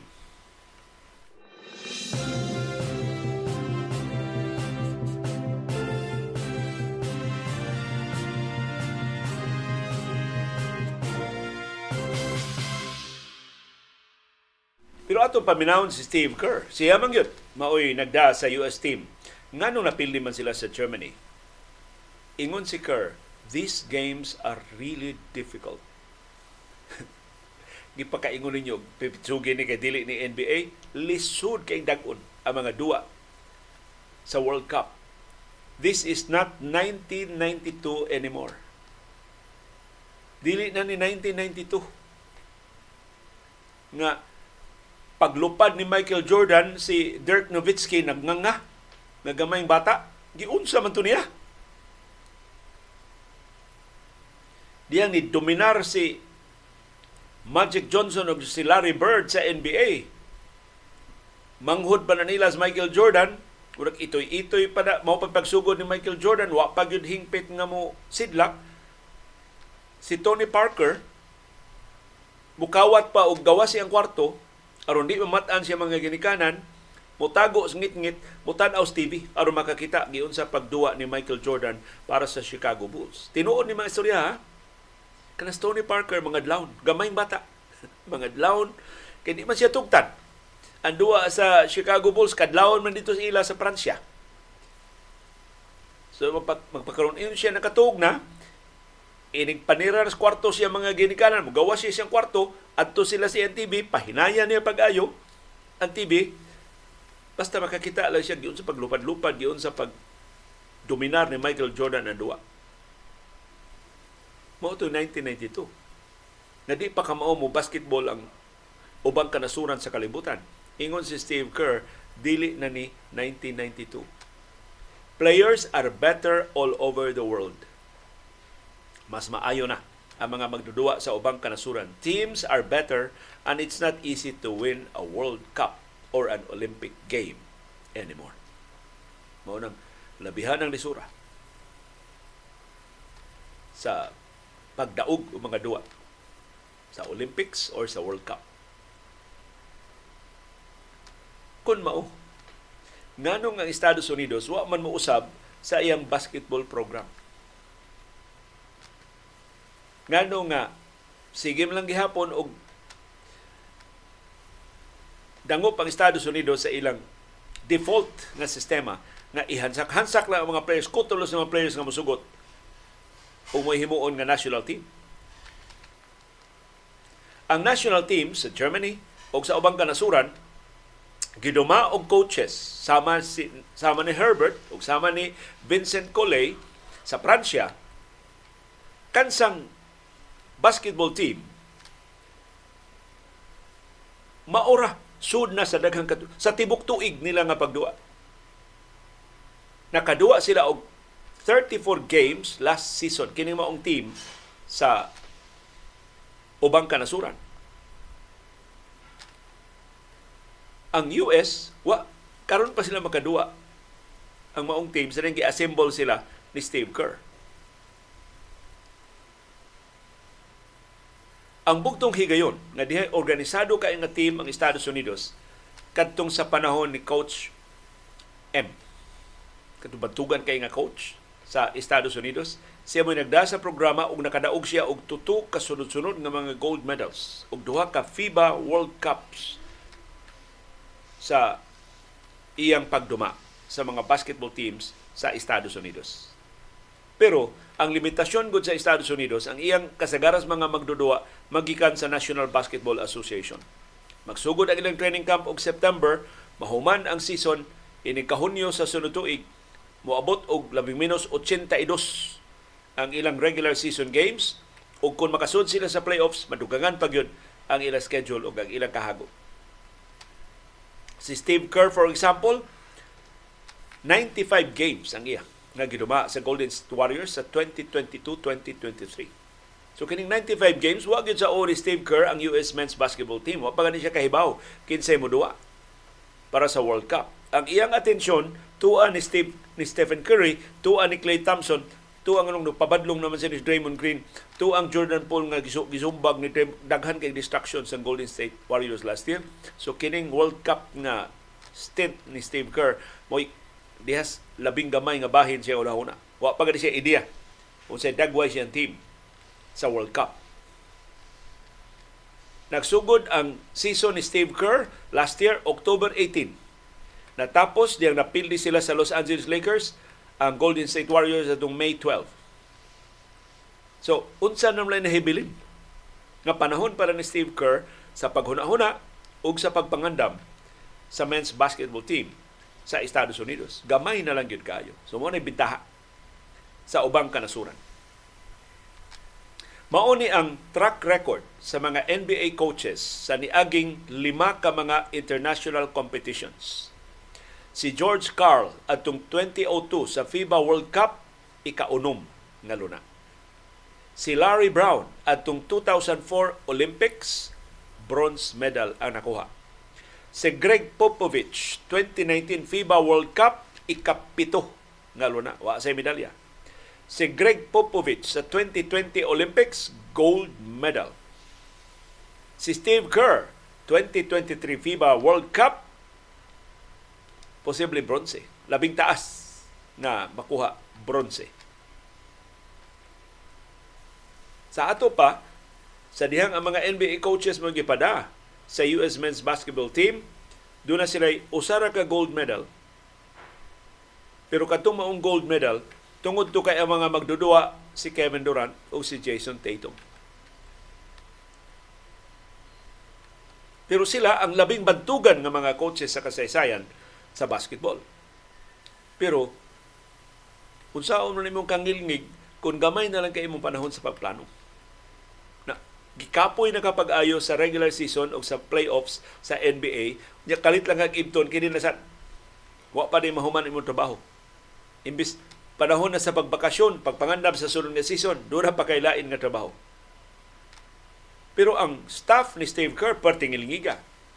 Nag, nalakip sa iyang staff si Tyron Lue nga na-champion sub sa National Basketball Association o ni LeBron James sa Cleveland Cavaliers. O si Eric Spolstra, mautro siyang nakampiyon sa National Basketball Association isip head coach sa Miami Heat.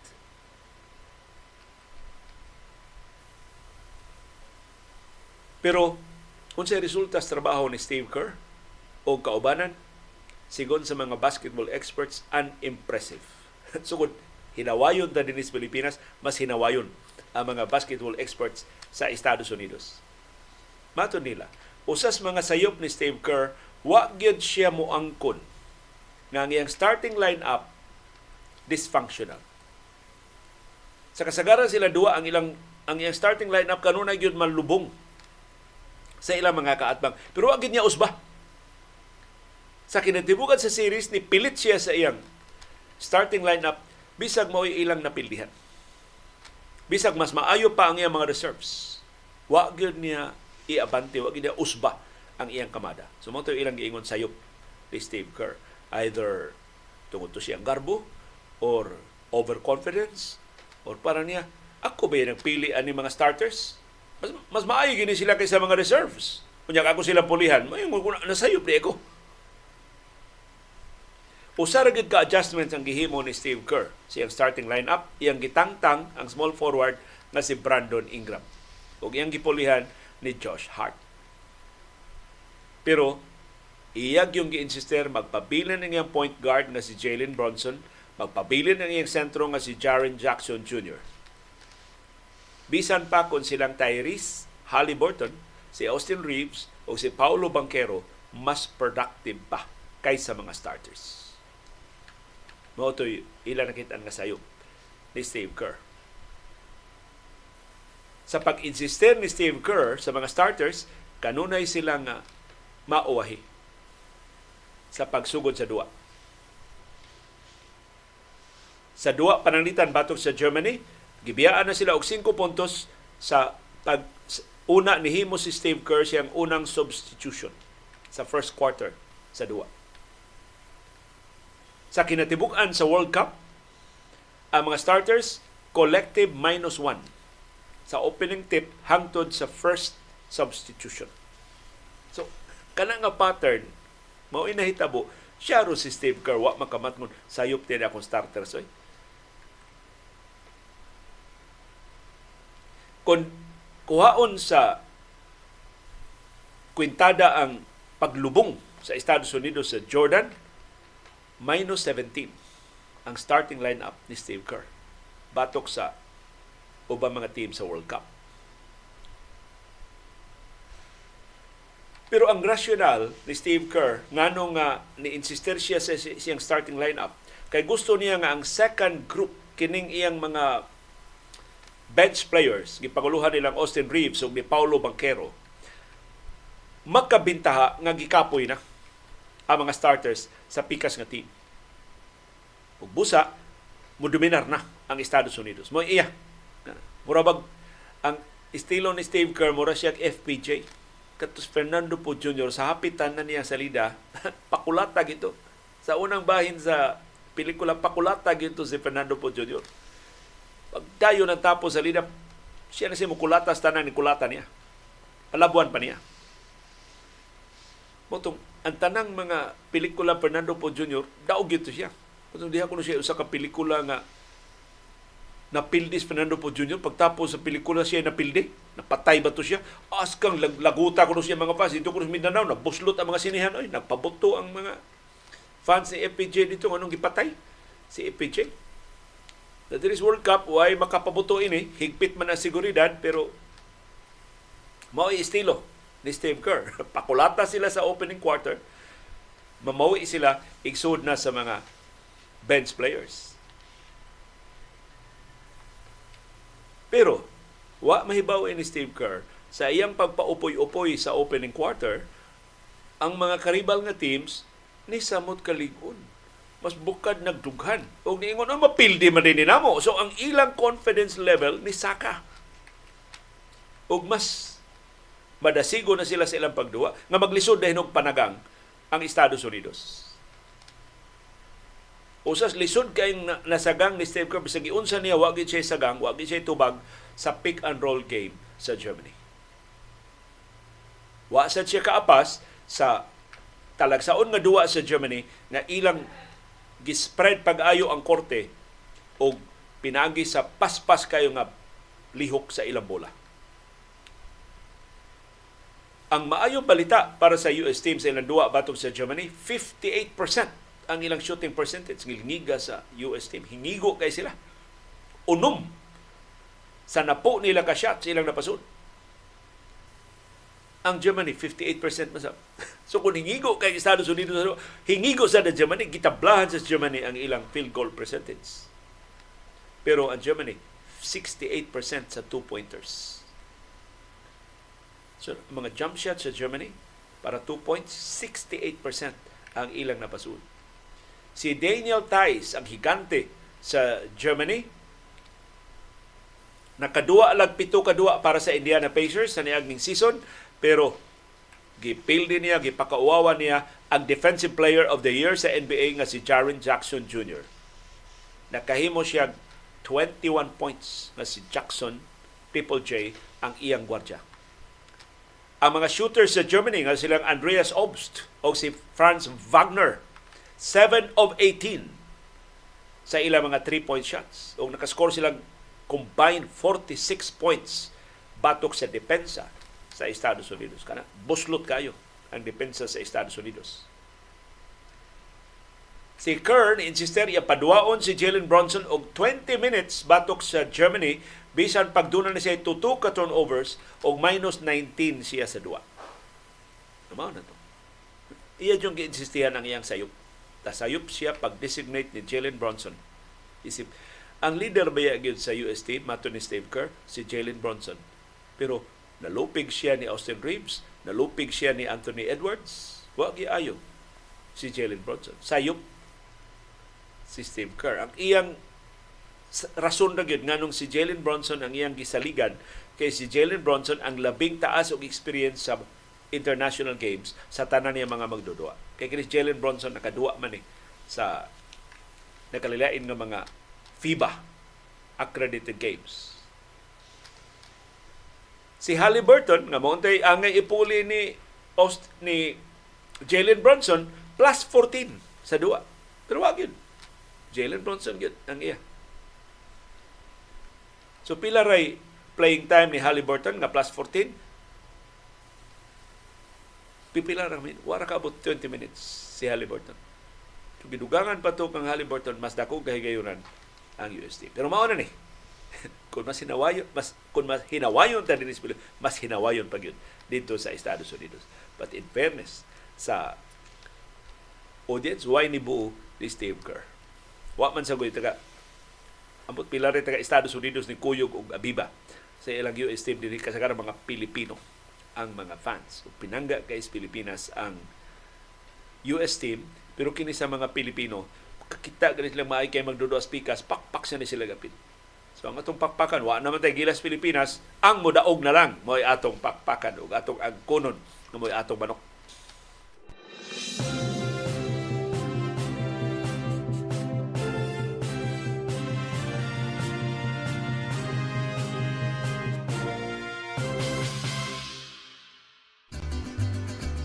Daghang salamat sa aktibo nga pag-apil o pagsuporta sa atong mga programa. Ani ang atong viewers views, ang atong mga viewers on demand, wa kaabot sa atong live streaming, wa maapil ang ilang comments sa atong comment box.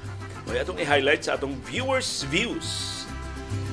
Si Papa June niingon ang sayop nga pag-implementar sa mga proyekto ginamit ang kwarta sa Department of Agriculture diri sa amo daghang equipment nga dili mao gikinahanglan sa mga mag-uuma. Ang kinahanglan jud sa rice farmer mao ang subsidy sa abono o irigasyon. Dili equipment nga dili haum sa panginahanglan sa ilang mga uma. Daghan ang ipanghatag sa DA nga wa joy gamit. Tinuod na. Usa ni sa mga findings sa Commission on Audit. Di lang sa DA, hasta sa uban pa mga ahensya sa gobyerno nga pataka lang sila pamalit o mga ekipo na di kapuslan sa mga beneficiaries o sa mga end users. Ambot. Asa ni gikan ilang ideya nga mao ning ikupuha ang paliton. Murag ang pagduda sa COA nga kining mga tigpalitan o mga ekipo sa DA o mga mga ahensya ang basihan nila dili kung unsa ka mapuslanon among ekipo ngadto sa mga end users o ngadto sa mga beneficiaries kung dili unsa ka dako ang komisyon na ilang makuha abono ang gikinalas mga mag-uma. Gamay na naman kay komisyon ng abono. Nganong abono may ilang paliton. Pero palit sila bulldozer, dako kay komisyon ang bulldozer. Minilyon ka pesos ang komisyon. Pero kinsa may mugamit og bulldozer sa mga mag-uma. Of course, dili na bulldozer ang ipasabot ni Papa June. Doon na sila yung mga shredder. Doon na sila yung mga sa patong maubang mga ekipo. Huwag ka magilag shredder, good diha. Nagkinahanglan ka diha og basic na mga ang shredder, dipektuso pa. Wa pa'y manual sa akong paggamit. Nagkuyok ang mas shredder ang tudlo hinos mag-uuma. Hindi na nakabinuang. Kuwang na ang suporta sa gobyerno, di pa yun mao ang mga ekipo nga ilang gipamali. Ang pangwarta o gihatag importansya kaysa aktual nga suporta sa mga mag-uuma. Si Cynthia Abilianosa, niingon, I met a friend yesterday morning ni and he told me gikan siya sa Hong Kong ganina pa siya, gahapon pa siya ni uli. As in, grabe jud kuno ang baha dito. Makahadlok kuno ang baha sa Hong Kong.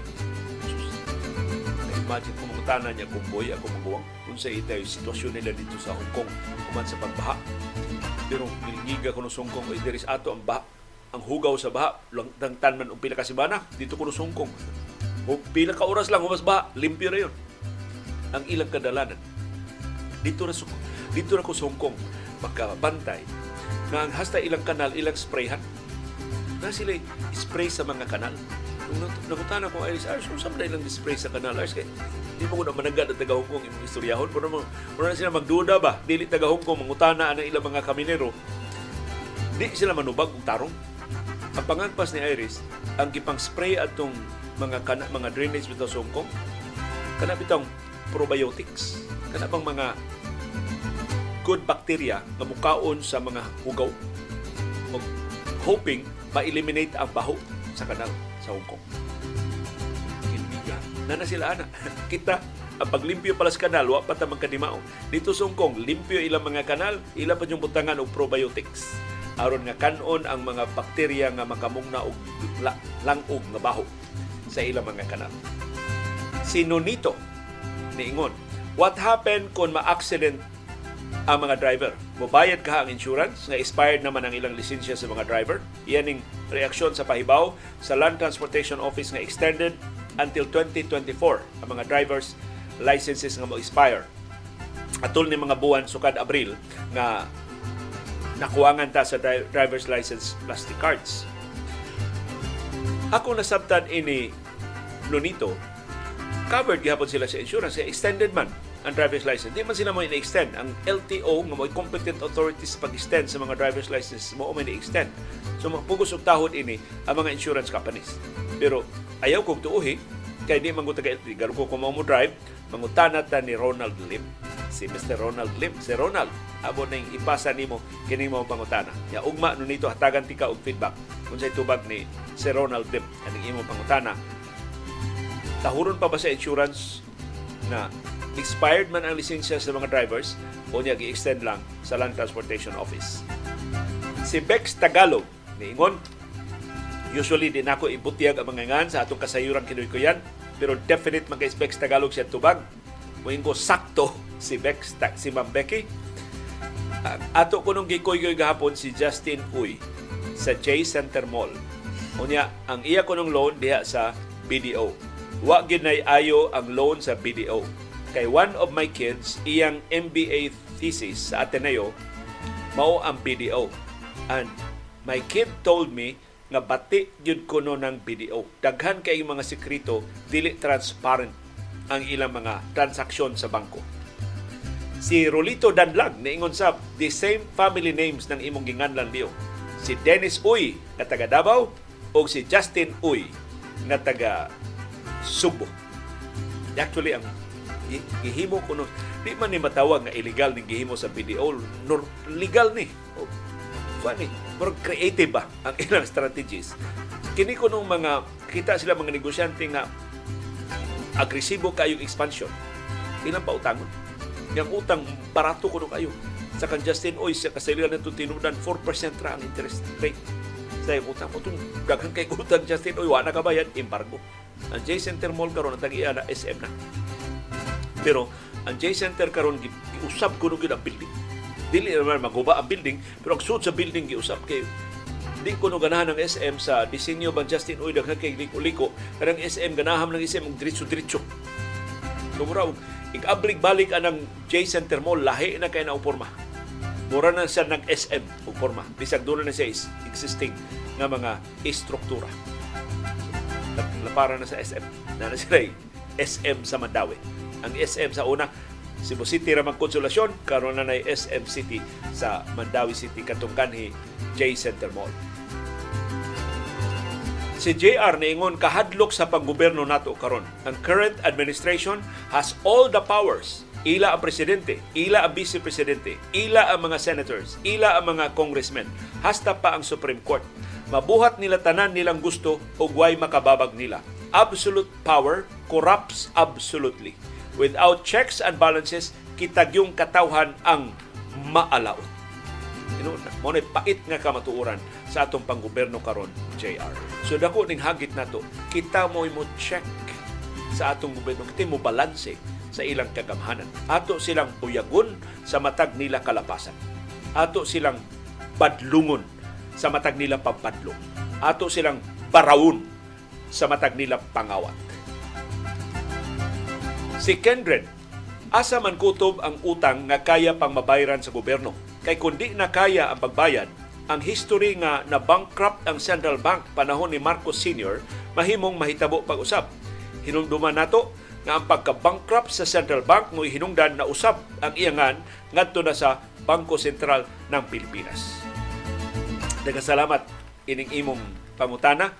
Maghimo niya ako og research na unsa man kadtong pagkabangkaruta sa Central Bank of the Philippines.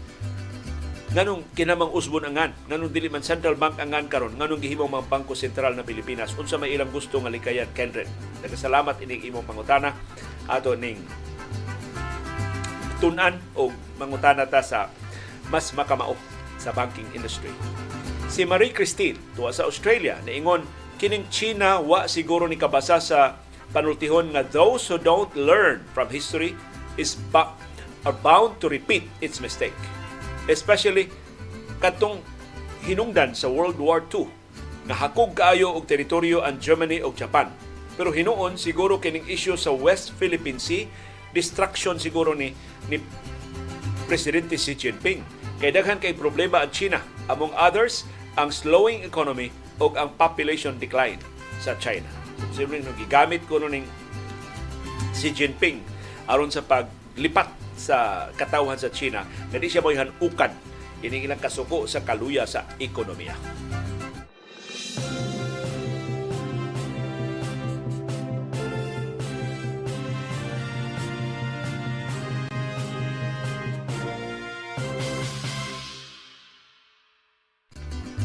Viewers Views Part 2. Mahitungod ni sa inyong mga reaksyon sa atong programang Panahom Dayong Kilom-Kilom. Ang atong sugilanon kagahapon naguluhan akong atong damgo. Si Archie Kabungkal. Bahin sa damgo, kadaghan ako mahibong sa usa ka sitwasyon na makaingon ko, nakakita naman ko ini nga senaryo. Unya mahinungduman na lang nako nga gidamgo na di ay nako nga sitwasyon. Kadaghan na gid na mahitabo. Tinuod na Archie. Kitang tanan murag Amot gihatagan gid og katakos bitaw sa pagtanaw sa maabot nga mga panghitabo. Unya dili kinahanglan nga damgo say nalay vision, nalay imo makitaan ba? Nga maka kita ka kita mo nakitaan man din ako. Kano sa man ako ni makit eh. Mura mo ko naka pamilyar na ini. Yadun ako ni mga tao nga dunaan ng maong talent. Pero kanang mga tawhan na murag dili sila ma-enjoy. Mura sila matraumatize ba yun? Tiyaw na magtubang kasi mong higala, magkakita mamatay man na siya next year. Kung saan yung pagtagad imong higala, imo inom mampay, mamatay ka next year. Dili, di mo tag. Pero nasim ka ugalingon, na, naaba ng maong kasayuran mga sumunang kasagaran ini mga tawgon mo ng mga psychic, mga kung sa ipay, ubang mga termo, dili ko nung kanila malipayo. Okay. Bugat na daan ang problema, pas bugat pag yun imong makitaan ka na maong problema one year before, two years before, a lifetime before. Ano yung pagmanage? Mas, mas bugat ang imong palasunon kung doon na ka na maong vision, kung doon na ka na maong katakos. Si Julieta Umpad, dali among silingan sa konsolasyon, niingon, aligri kay ng meaning sa mga damgo. Kung magdamgo tag nataktak ng ipon, na ako na umaabot nga problema. Hasta ng paak sa ero og bitin, na ako na magtraidor. Panahon kusog pang hayalay, na ako'y friend, kusog kay musulbad o sa meaning anang SDA number 8. Kuwan ko no, kining plaka ni sasakinan. Iya day sulbaron, sulagma, mudaog mo sa mi. So daga silang nadaog sa hayalay. Tungkol sa ilang may kay mo compute. Wa na sa nila pil, wa na sila kwintaha ang ilang pildi. Si Sam Dapin, ingon, good news daw ang meaning anang imong damgo. Especially gani kung kanang tigpason ka, pero mo na giingon, wa may mawa nato mutuota. Og labaw pa, libre man ang pangandoy. Hoping sa realidad karon di lang kutob sa damgo ang tanan. Si Carlos, Attorney Alan Carlos, koreksyon, Carlos Alan Cardenas, naingon, para nako ang damgo nagdaog mensahe para nato. Gidamgo ko sa namatay nako nga uncle boy o sa akong migo nga namatay nga si Teddy. Sa akong damgo, gusto sila nga makigduwa nako og chess samtang dito mi sa among barangay hall. Pagkabuntag, gisugidlan nako akong misis sa akong damgo. Niingon siya nako nga birthday bayaron ni Noy Boy.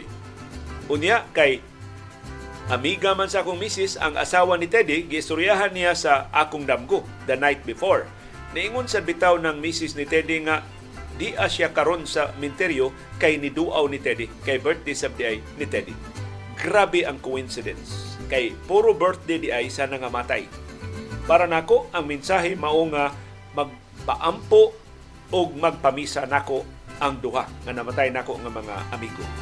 Membro ko sa usa ka religious organization ang SSOS Servants of Suffering Souls Apostolic sa National Shrine ni St. Joseph sa Mandawi na nag-focus sa pag-ampo para sa mga nangamatay.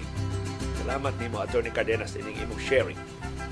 Si Nem sa Seda, natuaron sa Singapore, niingon, di jud nako makalimtan kay about sa akong amahan nga patay na ang akong damgo. Nanako diri sa Singapore ay ning damguha. One week before namatay akong papa sa telepono due to some issues kay nagkalalis mi og nagkatinubagay. Nitaasan akong tingog og suko kay ko suko kayo akong papa nako. Maong uh, after one week kalit na matay ang akong papa tungod sa atake og naguol ko kay wa ra bagyod siya kay wa na siya og labaw sa tanan kay wa ko kapangayo og pasaylo sa nahitabo namo. Gipalabi nako akong pride. To shorten my story sud sa kapin sa tuig wa ko'y peace of mind. Kay wa ko kapangayo og pasaylo ni papa. Nag-confession ko ingon ang pari mapasaylo na ka sa imong papa napasaylo na ka sa imong papa pero wa gihapon ko nituo.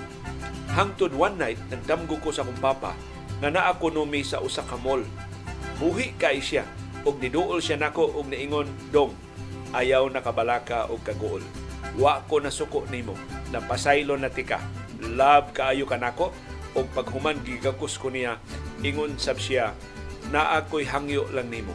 Please ayaw pasagdi imong mama. Ati mana siya. Yan ingon siya muuna na ko nimo dong kay naa pa ko'y atuon sa layo. Then nakamata ko dayon og nakahilak ko. Pero da ang kalipay kay kay jud ko nga ako tong papa nga para na ako'y peace of mind. Timing kaayo imong topic kay 13th death anniversary ni Papa karon gahapon ang 13th death anniversary sa iyang amahan ni Nem sa Seda. Si Cesar Ibanez niingon, This is in reaction to your topic about dreams. Our conscious mind is active when we are awake, but our subconscious mind is active 24 hours a day. Most likely, dreams are reflections on what are on our subconscious mind. In your case, the dreams about something were attacking you are related to the time when you were promoted and that some people were badly affected. Your subconscious mind was thinking about counterattack and visualized through your dreams.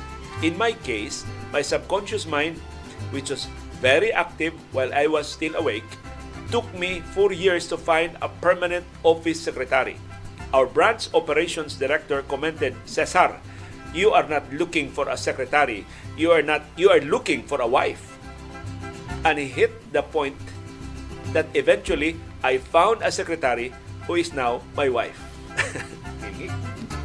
Cesar Ibanez.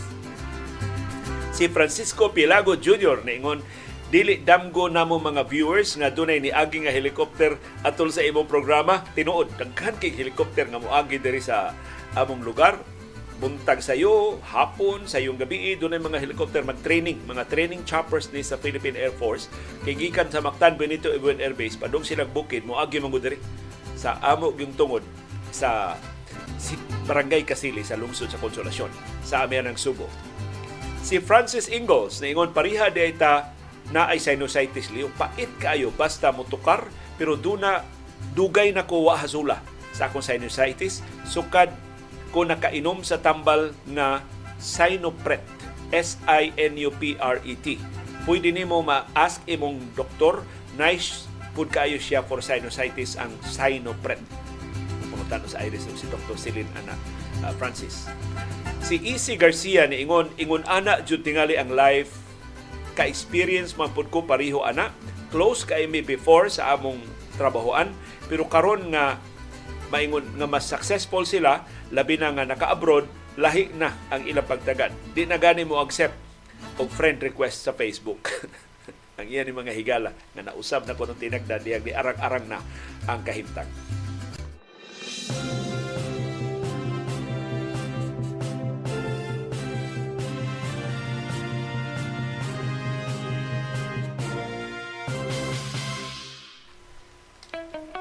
Dunay daghang matang sa kasayuran. Dunay kasayuran pinadailang dalirang mahibawan. Dunay sa kasayuran gitaguan, ilumluman, angayang kuy-kuyon sa katawhan.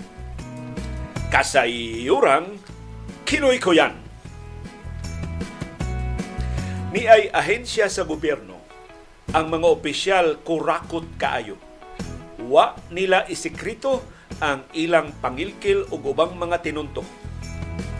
Bisan ang ilang kaubang sa mga sa ilang ahensya nga nahimutang sa ubang departamento pero tapad ra nilang opisina makakita sa makauuaw nilang salida inatubangay ang pagbungat pagpangayo og kwarta kung gusto kuno kang mahibaw sa ilang kahiwian gusto ka mangitag ebidensya sa ilang pagpahimus sa katungdanan suluya kuno ini Christmas party ining maong buhatan. Sus maghuot ang lechon maglutod-lutod pilabian kadaghan magsudgawas lang kuno na ang mga sakyanan nga magdaog lechon o mga gasa para ini mga kanahan aron lang makalusot ang mga transaksyon nga natanggong sud na sa daghang mga buwan. Aron nga ilan ang mapirmahan ang mga dokumento nga hagbay rang gikinahanglan sus ka Christmas party kining atong kasiligang tinubdan? Nakakita nakasuod siya sa opisina. Ang lamisa kuno hapit lang mga hog ang lechon sa labihan kadaghan. Nya doon na pay mga lechon nangabot pa gyud. Nagabot-abot pas gawa sa ilang buhatan. Murag sao naman itaw to paghansak sa ilang mga tiyan hilabihan jud kuno naghana nila mga pinaskuhan ambot unsa pagha ang mga kwarta nga dili makita na dawat sa mga isip mga pabor ining ilang pangurakot sa katungdanan andi maayong balita ining isyuha. Kining mga opisyal ining opisinaha ang uban ng retiro na kadtong mga nagsunod nila na puli na maurang kuno gihapong kurakuta.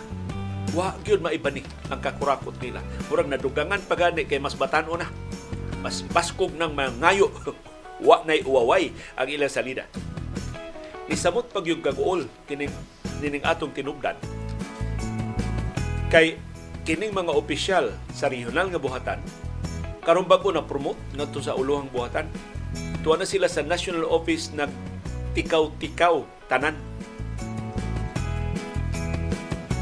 kay maayon sad kay sila mangita og mga koneksyon. Mutuwa gid sila matangtang sa ilang posisyon. Nagpadayon ang ilang korupsyon wa gid sila matandog sa organisasyon. Karon nakaangkon pagani og promosyon. Supetuan naman sila sa uluhang buhatan, mas dako pagyud ang ilang kahigayunan, mas daghan pagyud ang ilang makilkilan, mas daghan pag yung kwarta ang musimang silang pribado nga mga panudlanan. Maybe di na kayo daghan ang lechon nga maubot sa ilang opisina, kay bisag unsaon wa man kuno lami ng lechon dito sa Manila. Pero ang substitute sa lechon mura tiyaling mas dagko pa. Kay suborno kuno sa taga Subo waras kumingking sa hinatagay hinatagan dito sa taga Manila. Mga negosyante kuno sa Manila, minilyon ka pesos na ang suborno nila. Lay kuno din sa ato nga manghangyo pa dito kuno bisag minilyon ang ibungat ihatag dayon nila basta mugawas dayon ang ilang mga kontrata, marilis dayon ang mga dokumento nila, masugdan dayon ang mga proyekto nila. Total mabawi ra man sa mas dako pa nilang ginansya. Kung sa may kaugmaon ining nasura. Kung doon natin mga opisyal ingon inig kakawatan hilabihan na. Pero di matandog sa ilang mga opisina kay dunay mga koneksyon ng gamhanan sa politika. Ibahinan sa nila ang mga labaw pa nila. Kawatan sa ibabaw, kawatan sa ubos. Kitang katawhang Pilipinhon maoy mag-antos. Nagkasalamat sa padayon yung pagpakabana o pagkibisok pagtugkad sa mga implikasyon sa labing mahinungdanon ng mga paghitabo sa atong palibot. Aron kitang tanan makaangkod sa kahigayunan pag-umol sa labing gawas nun labing makiangayon ug labing lingon nga baruganan. Mao kadto ang among baruganan. Unsay imong baruganan? Daghang salamat sa imong pakiguban Thank you.